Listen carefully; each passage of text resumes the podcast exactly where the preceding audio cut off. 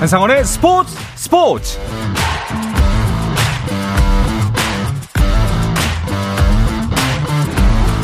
스포츠가 있는 저녁 어떠신가요? 아나운서 한상원입니다.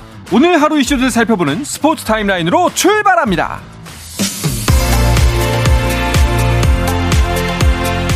프로야구 한국 시리즈를 앞두고 LG와 KT 양팀 감독 선수들이 각오를 밝히는 미디어데이 행사가 있었습니다. 이 자리에서 1차전 선발 투수도 발표가 됐는데요. 이 소식은 잠시 후에 자세하게 전해드립니다. 미국 프로야구 샌디에고의 김하성이 포지션별 최고 수비수에게 주는 골든 글러브를 수상했습니다. 김하성은 메이저리그가 발표한 올 시즌 골드글러브 내셔널리그 유틸리티 부문에서 LA 다저스의 무키 베츠와 세인트루이스 한국계 토미 에드먼을 따돌리고 수상의 영광을 안았는데요. 한국 선수가 골드 글러브를 수상한 건 김하성이 처음입니다. 덴마크 프로축구 미트윌란에서 활약 중인 조규성과 이한범이 나란히 공격 포인트를 올리며 팀 승리를 이끌었습니다. 조규성은 흐비도브레와의 원정 경기에 선발 출전해 1대 0으로 앞선 전반 28분 페널티킥 득점으로 리그 여섯 번째 득점을 올렸고 후반 43분 교체 출전으로 리그 데뷔전에 나선 이한범은 투입 2분 만에 날카로운 침투 패스로 브린힐드센의 쐐기골을 도왔습니다. 조규성과 이한범의 맹활약으로 미트윌란은 4대 1로 승리했습니다.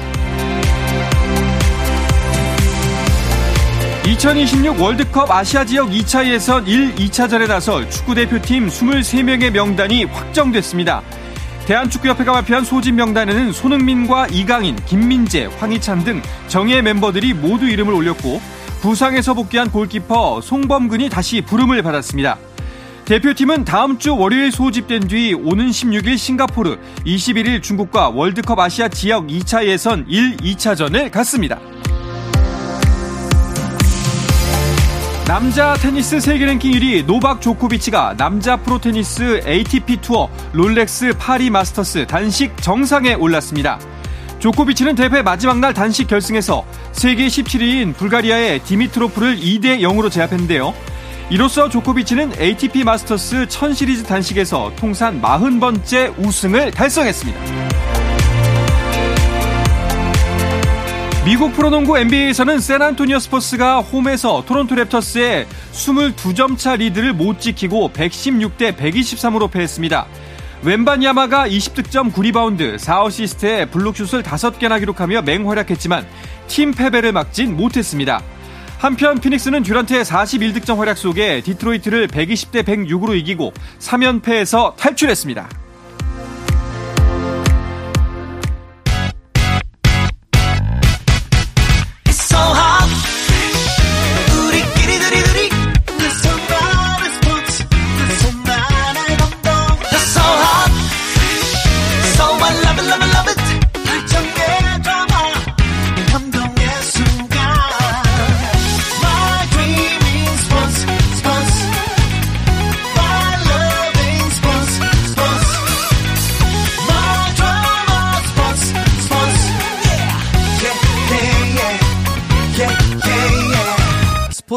스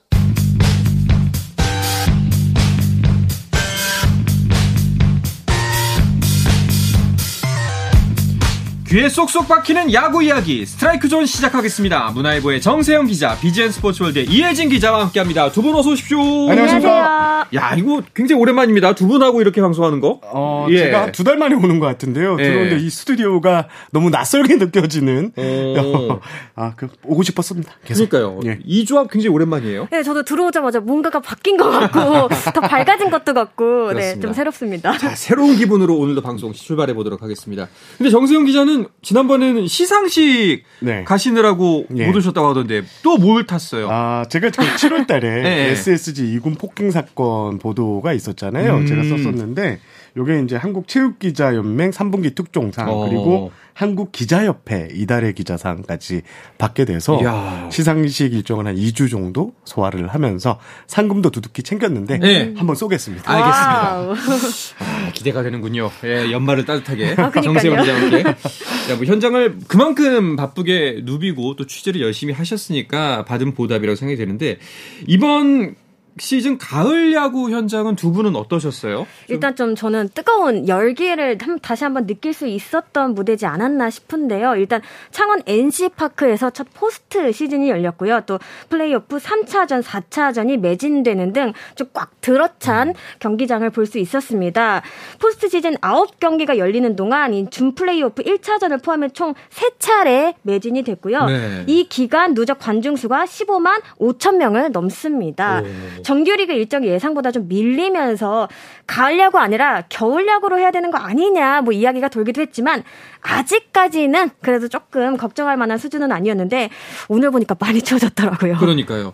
다행히 직전까지는 좀 따뜻한 날씨였어요. 그렇습니다. 그렇습니다. 네. 네. 그런데 이제 날씨가 내일 날씨가 한국 시리즈 1차전이 열리는데 낮 최고 기온이 영상 7도밖에 되지 않는다고 해요. 어. 그래서 지금 추위 변수가 발생한 게 아니냐 이런 얘기가 나오고요. 오늘 미디어 데이가 있었는데 미디어 데이 현장에서도 이 추위 변수를 잘 대비해야 된다는 게 음. 양팀 감독의 생각이었습니다. 이게 비가 좀 많이 내 리고 추워지면요. 이 공공의 적이라고 하는데 추위가 선수들이 몸놀림이 아무래도 그렇죠. 좀 움츠러들고 네. 근육은 또 경직되기 때문에 부상 위험이 상당히 음. 높습니다. 그래서 이 추운 날 같은 경우에는 옆구리 부상 같은 걸 많이 당하거든요. 아. 이게 시리즈의 중대 변수가 될 수도 있을 것 같습니다. 그렇네요. 이게 주말을 기점으로 뭐 영화로 내려갈 수도 있다고 아. 지금 예보가 나오고 있으니까 네. 좀 거기에 대해서 대비를 많이 해야 될 것 같은데 기자들도 사실 이게 기자실에만 취재하는 게 아니라 포스트 시즌 특히 한국 시리즈 같은 경우는 각사에서 한 두세 명씩 오거든요. 네. 기자가 그러면 밖에 야외, 야외 테이블석에서 이렇게 기사를 치거든요. 아. 저희도 지금 추위에 그러니까요. 상당히 걱정을 해야 되는 이런 신세가 됐습니다. 그렇습니다. 자, 내년에는 이런 똑같은 상황을 맞지 않기 하기 위해서 KBO에서 대안을 마련했다고 하죠. 네, KBO 리그는 최근 몇 년간 날씨로 인해 예정대로 일정을 치르는데 좀 어려움을 겪었잖아요. 대책 마련이 필요하다 이런 목소리가 꾸준히 나왔습니다. 또 내년 11월에 열리는 이 프리미어 12도 고려를 해야 했고요. 이에 따라 이사회는 새로운 경기 일정 작성 원칙을 세웠는데요. 일단 개막일이 올해 4월 1일에서 내년 3월 23일로 한 일주일 가량 네. 당겨집니다. 그리고 금요일과 토요일 경기가 취소될 경우 다음 날 더블헤더 즉 하루에 두 경기를 치르기로 했는데요. 4월부터 바로 적용이 되고요. 혹석인 7, 8월에만 편성하지 않기로 했습니다. 또 올스타전 휴식기도 7일에서 4일로 단축을 하기로 했습니다. 이게 날씨 변수가 점점 커집니다. 그 어제 플레이오프도 비 때문에 걱정이 많았잖아요. 네, 일찌감치 비 소식이 있었는데요. 실제로 이날 오전부터 수도권에 꽤 많은 비가 내렸습니다. 네. 제가 경기장으로 가면서도 굉장히 걱정을 많이 했는데요. 양 팀의 뭐 계산이 좀 틀어지는 건 둘째 치더라도 이게 큰 그림으로 봤을 때 그날 경기가 취소되면 앞으로의 일정이 줄줄이 다 음. 미뤄지는 상황이었거든요. 많은 관계자들이 정말 경기 전까지 계속해서 이 기상 변화를 확인하는 모습이었습니다. 다행히 경기가 시작하기 한 두세 시간 전부터 빗줄기가 좀 잦아들더라고요. 음. 중간에 조금씩 또 빗방울이 내리긴 했는데 경기를 경기를 치르는 데에는 문제가 없었습니다. 아마 어제 비가 계속해서 왔으면 좋겠다라고 바란 거는 LG만 그랬을 겁니다. 네, 네. KT와 NC 둘 다 바라지 않는 상황이었는데 아무래도 그 불안불안한 상황이었어요. 네. 언제 또 중간에라도 비가 많이 내리면 취소 게임이 될 수가 있기 때문에. 네, 네. 그래서 이런 상황이다 보니까 선취점이 굉장히 중요했잖아요. 일단 선취점은 NC가 먼저 났죠. 네. NC가 3회 1점, 5회 1점을 내면서 KT는 좀 끌려가는 신세였는데 5회 말에 어, 이강철 감독, 김민혁 선수 대타 작전이 동점 2타점 적식타로 아. 어, 성공을 했고요. 이 이후에 또 이강철 감독의 장점이죠. 신들린 투수 운용이 이어지면서 결국 승리로 이렇게 장식을 했는데요. 이번 가을 야구가 좀 재미있는 포인트가 와일드 카드 결정전하고 플레이오프 5차전을 제외하고 선취점을 낸 팀이 모두 이겼습니다. 음. 그래서 선취점 획득 팀 승률을 보니까 올가을은 77.8%입니다. 거의 80%네요. 선취점 승리 공식이 이게 한국 시리즈에서도 이어질지 좀 관심 있게 지켜봐야 될 것 같습니다. 아 이강철 감독의 이 용인술 이야기가 나와서 그런데 뭐 쿠에바스를 4차전에 선발로 낸 것도 그렇고 또 이제 아까 말씀하신 5차전 김민혁 대타 기용도 그렇고 이 승부수가 그대로 다 먹혔어요. 네, 이 강인권 NC 감독이 전공법을 택했다고 하면 이 이강철 KT 감독은 정말 딱 승부수를 띄우는 음. 모습이었는데 아무래도 좀 2패로 몰린 상황에서 좀 묘책이 필요하지 않았나 이렇게 판단을 합니다. 5선발 로테이션이 사실 가능한 상황이에요, KT는. 그럼에도 이 플레이오프에서는 쿠에바스, 벤자민, 고영표 선수 이렇게 3인 체제로 운영을 했습니다. 심지어 쿠에바스와 이 벤자민 선수는 각각 나흘 닷새 만에 다시 마운드에 올랐습니다. 그 럼에도 안정감 있는 피칭으로 승리의 발판을 마련하는 모습이었습니다. 아까 말씀하신 것처럼 대타 작전도 눈에 띄었는데요. 이 김민혁 선수의 경우 부상에서 사실 아직 완벽하게 회복되지 않았습니다. 그래서 엔트리에 포함시킬지 여부를 고민했던 자원인데 아주 훌륭하게 대타 작전을 성공해냈습니다. 이로써 KT는 역대 세 번째로 1, 2차전을 내리내주고도 다음 관문에 진출하는 이른바 reverse sweep에 성공을 했습니다. 어. 11.76%의 확률을 뚫었다고 합니다. 그러니까요. 사실 KT가 해낼 수 있을까? 맞아요. 라고 네. 예측한 사람 몇이나 될까요? 어, 그렇습니다. 네. 일단 뭐 3차전에서 고영표 선수가 반전을 쫙 만들어줬고, 음. 아, KT가 선발 야구가 되네? 요 기세 한번 밀어보자. 우리에게는 이강철 감독이 있어. 이게 음. 선수단 내부의 반응이었거든요. 어. 요게 지금 정확하게 통했다고 보시면 됩니다. 사실 4차전 쿠에바스도 좀 의외의 지점도 있었어요. 왜냐하면 1차전 때 1차전을 생각하면은 네. 쿠에바스를 쓰는 게 맞을까? 음. 라는 의구심이 들 수밖에 없는 상황이었잖아요. 75개 공 던지고 다시 3일 쉬고 올랐거든요. 네. 이게 이례적인 건데 사실 쿠에바스 선수가 벼랑 끝에 몰렸을 때 참 잘합니다. 아. 기억하실지 모르겠는데 2021년에 그 단판 승부가 열렸습니다. 삼성하고 KT하고 정규리 우승 결정전을 치를 때 그때 어 삼성과의 경기에서 쿠에바스가 7이닝 무실점 역투를 하면서 KT의 1대0 승리를 이끌면서 정규리그 우승을 확정시켰거든요. 그때도 10월 28일 경기에서 108구를 던졌는데 이틀 쉬고 마운드에 올라서 이렇게 공을 던졌습니다. 이 쿠에바스 그래서 이제 벼랑 끝에서 몰렸을 때 강한 남자, 위기에 강한 남자, 네. 구세주 이런 표현이 들리는데요. 어 지금 쿠에바스 선수가 있었기에 KT의 가을 야구가 계속 이어질 수 있었습니다. 어, 저 고등학교 때랑 비슷하네요. 시험 보기 직전까지 안 하다가 공부를 맨 마지막에 이제 벼랑 끝에 몰리면 하거든요. 늘 시간이 모자라서. 저도 벼락치기파였습니다. 예, 늘 시간이 모자라는데 현장에서 두 분은 계속 플레이오프 지켜보셨죠? 음. 그 현장에서 봤을 때 또 눈에 띄는 선수 어떤 선수가 있었나요? 어, 저는 뭐 KT 자랑하는 이 마운드의 힘 역시 느낄 수 있었는데 아까 언급이 됐던 고영표 선수가 정말 음. 이 분위기를 바꾸는데 큰 역할을 했다고 보고요.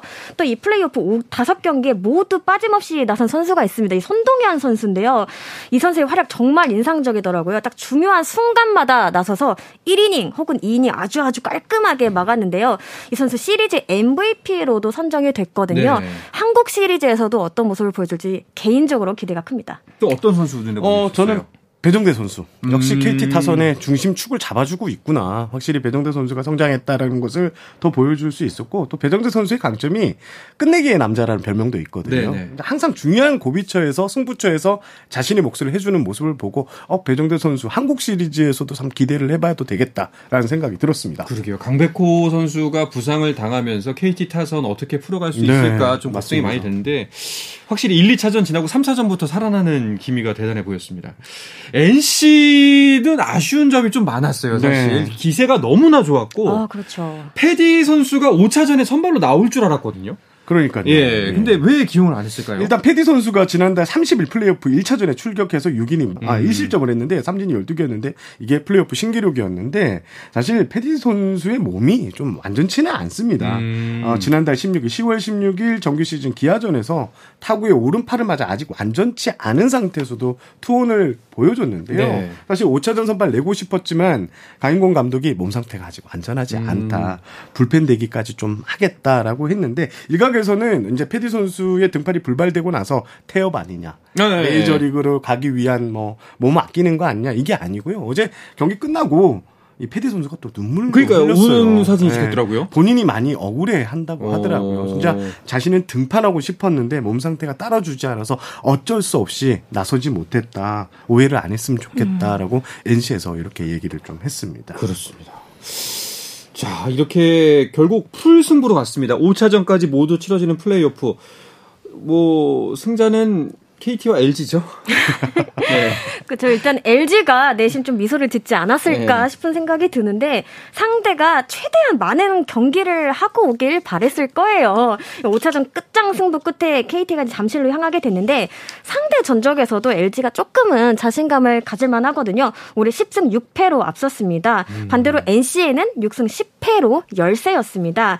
다만 지금 이제 KT가 또 reverse sweep이라는 이 어려운 확률을 뚫으면서 기세가 또 한층 올라와 있거든요.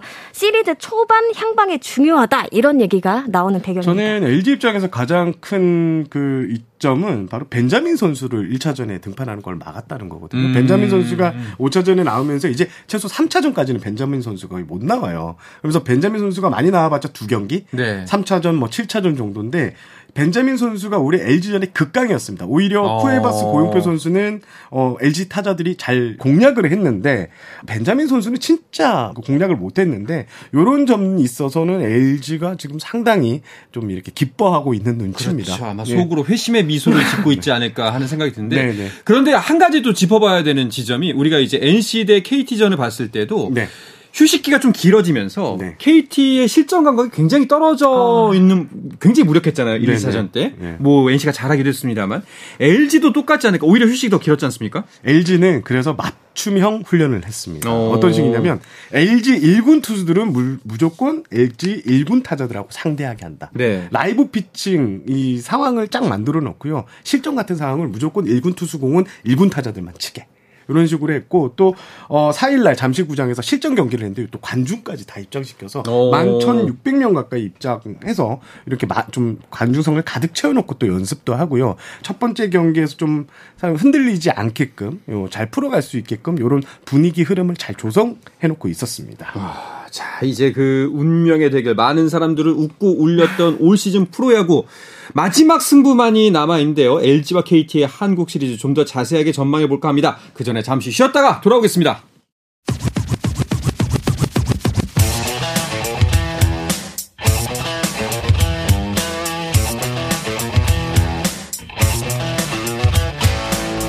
짜릿함이 살아있는 시간. 한상원의 스포츠 스포츠. 네, 야구계 이슈부터 논란까지 정확하게 짚어드립니다. 귀에 쏙쏙 박히는 야구 이야기 스트라이크 존. 비즈앤스포츠월드 이혜진 기자, 문화일보의 정세영 기자와 함께하고 있습니다. 자, 한국 시리즈 이제 당장 내일부터 네. 그 시작입니다. 1차전 선발 투수는 결정이 됐나요? 됐습니다. 오늘 media day에서 어, 염경엽 LG 감독이 케이시 켈리 선수를 음. 그리고 이강철 KT 감독이 고영표 선수를 1차전 선발 투수로 예고했습니다. 일단 켈리 선수는 염경엽 감독이 무조건 우리 팀의 1선발이다. 한국 시리즈의 1선발로 나갈 것이라고 공언을 했었고요. 최근 연습 경기나 live pitching에서 상당히 좋은 모습을 보였다고 합니다. 올해 켈리 선수 같은 경우에는 뭐 어, KT전에 나와서 1승 1패 평균 자책점 3.96으로 뭐 보통이었는데 음. 그래도 큰 경기에 강하고 지난 5년간 잠실 예수로 불릴 만큼 팀에서 압도적인 입지를 자랑했잖아요. 이런 모습에 좀 기대를 걸고 있는 것 같습니다. 아, 고용배 선수 같은 경우에는 오늘 이강철 감독이 어, 1차전 나갈 투수는 고용표밖에 없었다라고 솔직하게 네. 이런 얘기를 했는데 선택지가 없다. 그렇습니다. 어, 고용표 선수가 지난 2일 NCR 플레이오프 3차전에서 눈부신 오프투 선보였는데 6이닝 무실점. 요 기세를 좀 잇겠다는 각오인데 다만 고용표 선수가요. 올해 LG전에 상당히 못했습니다. 음. 4경기에 나와서 승리가 없고 2패, 평균 자책점이 7.36에 어, 달합니다. 그래요? 그런데 어, KT 쪽에서는 고용표 선수가 컨디션이 안 좋을 때 항상 LG를 만났다. 컨디션이 지금 올라온 고용표는 좀 다를 것이다. 이렇게 기대를 하고 있었습니다. 안 좋은 좀 시절이 있었죠. 네, 예. 네, 네. 이 미디어 데이에서 이렇게 그 1차전 선을 발표했는데 네. 만약에 내일 가서 바꾸면 어떻게 되나요? 안 됩니다. 안 돼요? 네, 예, 어... 무조건 마운드에 올려야 되고요. 부끄럽거나 또, 그런 거 아니고요? 어, 일단 마운드는 무조건 올리게 돼 있습니다. 아... 예고를 했으니까. 예, 예. 알겠습니다. 올렸다가 이제 바꿔야 되죠. KT 입장에서는 아까 그 정세영 기자가 짚어주시기도 했지만 벤자민이 나섰으면 참 좋았을 텐데 뭐 그래도 선발진 부족하진 않죠. 그렇습니다. 올 시즌 KT가 이 최하위에서 2위까지 오르는 마법을 부릴 수 있었던 데에는 이 탄탄한 마운드가 있는데요. 특히 선발약으로 좀 재미를 봤습니다. 뭐 2패를 먼저 당하고도 플레이오프에서 선수단이 믿을 수 있는 또 그런 부분이기도 했고요. 영경엽 LG 감독 역시 KT를 상대할 때 가장 힘든 것은 역시 선발이다. 음. 선발을 어떻게 빨리 무너뜨리느냐가 어, 이번 한국 시리즈 승리하기 위한 포인트다. 이렇게 좀 설명하기도 했습니다. 어, 이들이 이제 최대한 좀 길게 이닝을 끌어준 된다면 KT가 좀 주도권을 잡고 경기를 풀어갈 수도 있을 것 같은데요. 다만 이 플레이오프와 좀 비슷한 전략을 그대로 가져갈지는 좀 지켜봐야 할 것 같습니다. 이 플레이오프는 5전 3선승제인 반면 한국 시리즈는 7전 4선승제거든요. 그렇죠. 시리즈가 아무래도 조금 길어지면 선발 투수 3명만으로는 좀 부족할 수 있다라는 음. 이야기가 나오고 있습니다. 어, 이강철 감독이 이 한국 시리즈 1차전 선발로 깜짝 카드까지 좀 고려를 하긴 했었다. 이런 얘기가 나오는 이유인데요. 음. 일단 뭐 엄상백 배재성 선수 중에 한 명이 좀 선발진에 합류를 하고 나머지 한 명이 좀 중간 게트로 준비하지 않을까 싶습니다. 그렇군요. LG 선발진도 탄탄하잖아요. 그렇습니다. KT에 비해는 예. 많이 떨어지긴 하는데 음. 탄탄한데 지금 어, 저는 관건은 최원태 선수라고 봐요. 음. 사실 LG가 우승을 위해서 영입한 카드였는데 정규리그에서는 최원태 선수가 확실히 LG에 크게 보탬이 되지는 못했어요. 초반에 반짝했죠. 그렇습니다. 네. 네. 그렇다면 선발은 그렇고 불펜으로 가면 양팀 어떤가요? 일단 수치적으로는 LG가 강하다고 봅니다. 이 정규리그 당시 3.43의 평균 자책점을 기록하면서 이 불펜 부문 1위에 올랐습니다. 양과 질 모두에서 좀 우수하다 음. 이런 평가가 나오고 있습니다. LG가 이 엔트리를 구성하는데 투수 쪽에서 KT보다 보다 2명 더 많은 14명을 포함시킨 이유도 좀 이러한 자신감이 보이는 대목이라고 생각을 합니다. 이 선발로 뛰었던 이 이정용 선수가 불펜으로 자리를 옮기는데요. 만약에 선발진이 조금이라도 좀 흔들린다 싶으면은 이제 곧바로 플러스 원으로 좀 투입이 될 전망입니다. 지난 1일 상무와의 경기에서 이 고우석 선수가 투구 도중에 이 허리 통증을 호소해 우려를 낳기도 했는데 네. 다행히 큰 부상은 아닌 듯합니다. 이 미디어데이에서 연경엽 감독은 1차전부터 등판할 수 있는 몸 상태라고 설명을 했습니다. 하지만 KT도 만만치 않은데 확실한 필승조를 갖추고 있다는 부분이 고무적입니다. 이 플레이오프에서만 봐도 손동현, 박영현, 김재윤 선수 등으로 이렇게 나서는 이 묵직한 선수들이 참 인상 깊었는데요. 특히 이 손동현, 박영현 선수의 경우 굉장히 좀 어린 나이임에도 큰 경기에서 강한 모습을 보여주고 있습니다. 고숙 선수 같은 경우에는 어제 16개 정도 투구를 했다고 해요. 근데 네. 아무런 이상 반응이 없었다라는 게 오늘 연경혁 감독의 설명이었습니다. 음, 이것도 변수가 될 수 있겠네요. 네. 양 팀의 타선을 비교해 보면 어떨까요? 저는 LG 타선이 확실히 월등입니다. 음. LG가 올해 뭐 팀 타율, 팀 홈런만 이제 잠실구장을 써서 좀 중간급이었고 나머지 수치들은 득점과 타점 모든 게 1위였거든요. LG 타선이 이 1차전에서 이 경기 공백만 잘 극복만 하고 초반에 좀 쌩쌩 터지면 LG의 타선은 KT 마운드가 쉽게는 이렇게 어. 막아내지 못할 거다. 요런 예상을 좀 해보고 있습니다. 특히 이 홍창기 선수가 중요할 것 같은데요. 네. 이첫 경기 첫 타석에서 홍창기 선수, 뭐 신민재 선수 요런 톱 타자, 그러니까 테이블 세터진이 얼마나 출류하느냐에 따라서 LG의 1차전 성패가 갈릴 가능성이 높다. 이렇게 분석을 해보고 싶습니다. 알겠습니다. 그러면 두 분이 생각하는 이번 한국 시리즈 양 팀의 키 플레이어는 한 사람씩 누굴까요? 저는 네. 양 팀의 키플레이어보다 양 팀의 감독들이 네, 네, 네. 변수가 될 것이다.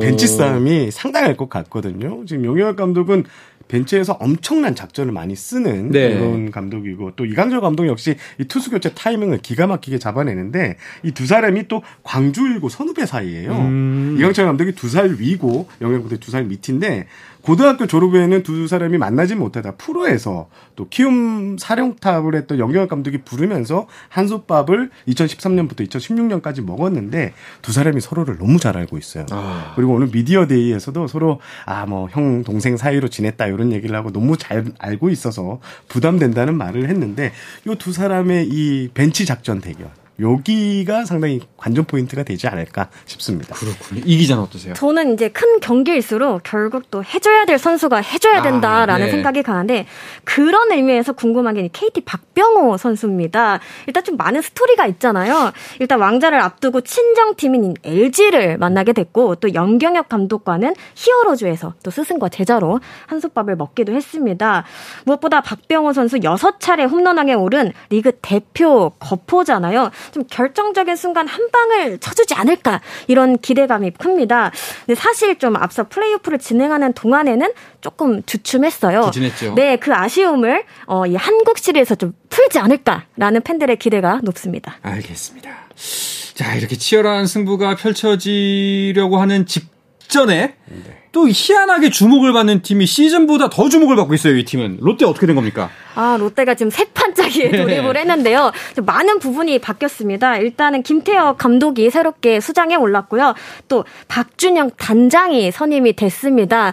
뿐만 아니라 이제 부단장 체제가 바뀌고 또 팀장급이 여러 좀 바뀌었습니다. 네. 그런 만큼 좀 이번에야말로 정말로 달라지자라는 게 있는데 저는 궁금한 것들이 이 롯데가 이번에 바꾸면서 좀 포인트라고 잡을 수 있는 있는 부분이 스스로 생각하고 행동하자 이거예요. 그러니까 음. 누군가가 막 시켜서 무언가를 하기보다는 좀 선수들도 현장에서도 선수들도 알아서 또 프런트도 알아서 이렇게 자기 자리에서 좀 각자 최선을 다하면 좀 전체적인 어떤 그림이 좀 그려지지 않을까라고 기대하는 분위기입니다. 그 저희 아들 유치원 때 내품이었거든요. 스스로 생각하자가 스스로 생각하는 어린이. 네. 네. 롯데가 스스로 생각하는 야구를 이제 네. 네, 추구할 것 같습니다. 근데 진짜 어떤 색깔로 과연 이번 겨울을 지나치면서 내년 봄에 어떤 모습으로 돌아올지 굉장히 기대가 되고요. 그리고 또 하나의 화제의 팀 SS의 행보도 눈길을 모읍니다. SS 관련 소식은 정세영 기자가 그 누구보다도 잘 아시잖아요. 네. 김원영 감독과의 계약 해지 이거 좀 충격적이었어요. 저는 이상한 계약 해지다. 또 음, 예의도 없었다. 이렇게 그렇죠. 평가하고 싶은데 10월 28일까지는 이 감독 자리가 유임이었어요.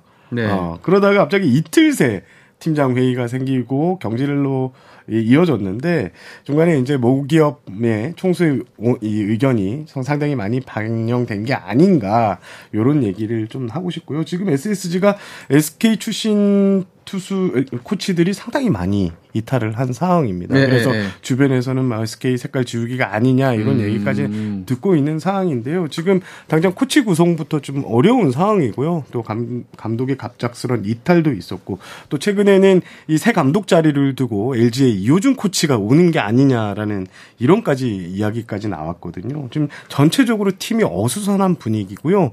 세대 교체 변화와 계약을 꺼냈는데 어, 지난해 올해 플러스 승률이 플러스 11개였고 지난해 와이오 네. 우승을 차지한 감독을 경질을 했는데 과연 어떤 감독이 올지 어떻게 이 팀을 수습할지 좀 관심 있게 지켜봐야 될 것 같습니다. 여러 가지 말이 나오고 있습니다. 혹시 두 분께서 들은 또 다른 하마평은 없나요? 뭐 추신수, 박찬호 뭐다 네. 얘기가 나왔는데요. 추신수, 박찬호, 뭐 선동열 네. 이쪽 급은 아닌다 아니다라는 게 공식 입장이고요. 아마 제 예상은요. 좀 이 지금 세대 교체 변화와 개혁을 이렇게 보도 자료에도 명시를 했는데 아마 곧 쪽을 맞춰갈 수 있는 좀 젊은 감독이 선임되지 않을까라고 생각을 합니다. 이호준 코치 같은 경우에는 음. 이게 선 기사가 나가면 잘 안 되는 케이스가 많거든요. 음. 그래서 이호준 감독 선임은 좀 쉽지 않을 것 같. 칠 수도 있다. 뭐 이렇게 예상을 해보겠습니다. 알겠습니다. 자 이제 두 분과는 또 한국 시리즈가 끝나야 이렇게 한, 한 자리에서 모일 수가 있겠네요. 네 그렇습니다. 알겠습니다. 현장에서 제가 발로 뛰겠습니다. 네. 자또 한국 시리즈 소식 생생하게 전해주시기 바라면서 이야기를 끝으로 이번 주 스트라이크 존은 마무리하도록 하겠습니다. 문화일보의 정세영 기자, 비즈앤스포츠월드 이혜진 기자 함께했습니다. 두 분 고맙습니다. 감사합니다. 감사합니다. 네, 저는 내일도 저녁 8시 30분에 뵙겠습니다. 한상원의 스포츠 스포츠!